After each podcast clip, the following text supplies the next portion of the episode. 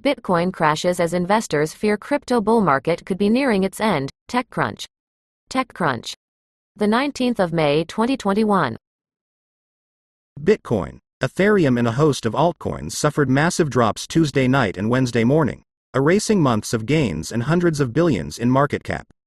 The overall crypto market shrunk more than 20% over the past 24 hours according to crypto tracker CoinMarketCap. What's behind the drop? Well, some may say the market was flying too close to the sun as investors piled into speculative and technically unremarkable projects like Dogecoin.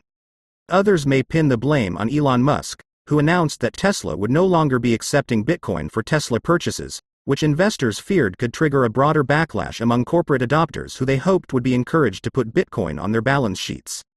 Not all cryptocurrencies are seeing the same fortune. While Bitcoin dropped to nearly $31,000, more than half its all time high, Ethereum fell to prices it first reached last month.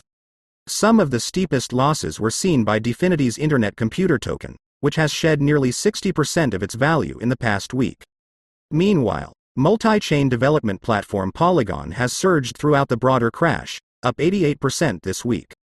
Public market investors got a taste for the crypto market's volatility as Coinbase stock fell 5% Wednesday morning, down more than 47% from its briefly achieved all time high and 10% lower than its direct listing target price. Elon Musk giveth and taketh away a crypto company's journey to Data 3.0.